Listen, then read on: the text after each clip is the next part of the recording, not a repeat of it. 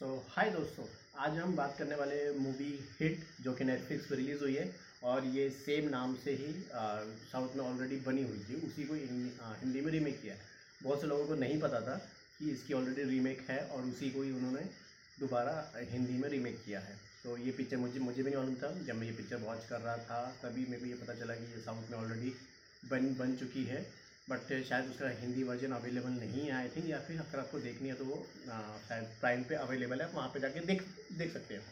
सो अगर मुद्दे में बात पे आए, जो जो अभी हिट रिलीज़ हुई है, वो आपको नेटफ्लिक्स पे देखने को मिल जाएगी, हिंदी वर्जन वाली राजकुमार राव वाली, जो कि बहुत लोगों को समझ में नहीं आती कि किसकी हिट हिट है या नहीं है।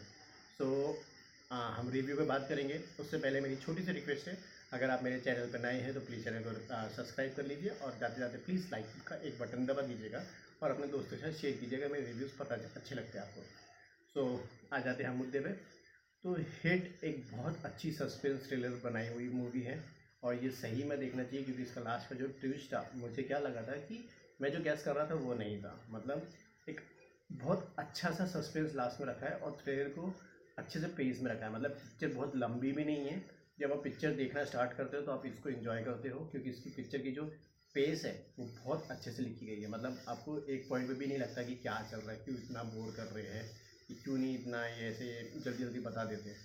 पेस रखते हैं और वो पेस के साथ ही चलता रहता है और उसको सही में बहुत मज़ा आता है। अगर आप देखोगे ये फ़िल्म तो आपको सही में मज़ा आएगा। ये एक best of the suspense thriller मैंने अभी रिसेंटली देखी है और मैं इसलिए मैं आपको रिकमेंड करूँगा कि आप नेटफ्लिक्स पे जाके देखिए और डेफिनेटली आपको ये फ़िल्म पसंद आएगी। एक्टिंग की बात कर लें तो इसमें सानिया मल्होत्रा का उतना काम नहीं है लेकिन आ, अगर हम लोग मोस्टली राजकुमार राव की अगर हम एक्टिंग की बात करें तो उन्होंने बहुत फेबुलस एक्टिंग किया। वो एक्टिंग है उनका वो है बट एक जो एंडिंग में दिखा दिया जो एक सस्पेंस रखा हुआ है उस बेस पे मतलब उनकी जो बैक स्टोरी है, वो इतने अच्छे से खुल के बताई नहीं गई है। तो वो थोड़ा सा डिप्रेस और ये लगते हैं बट आपको कहीं कहीं वो कैरेक्टर फिर ऐसा लगता है इतना डिप्रेस्ड है तो फिर वो पुलिस ऑफ़िस में क्यों है? केसेस क्यों ले रहा है, जब उसको इतनी चीज़ें दिमाग में चल रही है? तो वो थोड़ा सा और लगता है बट ओवरऑल उनकी परफॉर्मेंस बहुत अच्छी है। उसके अलावा उसमें जितने भी एक्टर हैं, सबकी परफॉर्मेंस लाजवाब है। आप सही में बहुत मज़ा करते हो, जब ये फ़िल्म आप वॉच करते हो।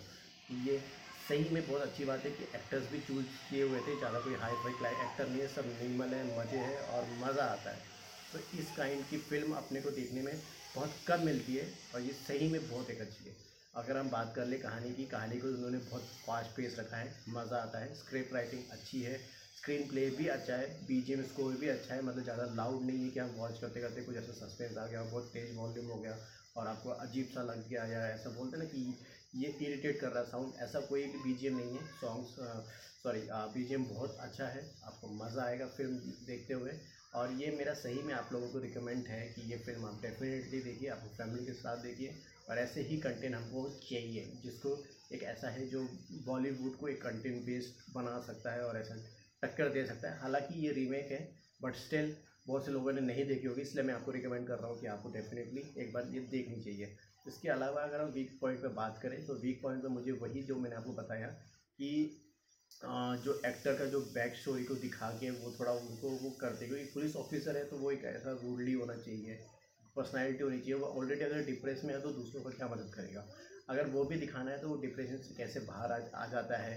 और बाहर आने के बाद वो अपने आप को कैसे मोटिवेट करता है और फिर केस कैसे हैंडल करता है, वैसा कुछ दिखाना चाहिए था।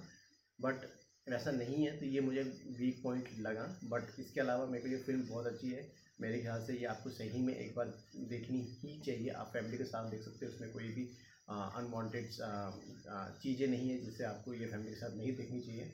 ये अब तक की बेस्ट सस्पेंस जैसे मैंने आपको मेंशन किया, वो है। और अगर आप देख रखी है तो प्लीज़ मुझे कमेंट करके बताइएगा कि ये आपको कैसे लगी कि मुझे तो बहुत पसंद आई थी और जाने से पहले प्लीज़ जाते जाते अगर आपने स्टार्टिंग में अगर सब्सक्राइब नहीं किया था तो अभी सब्सक्राइब कर लीजिएगा और प्लीज़ अपने दोस्तों के साथ शेयर कीजिए और जाते जाते एक लाइक का बटन दबा दीजिए।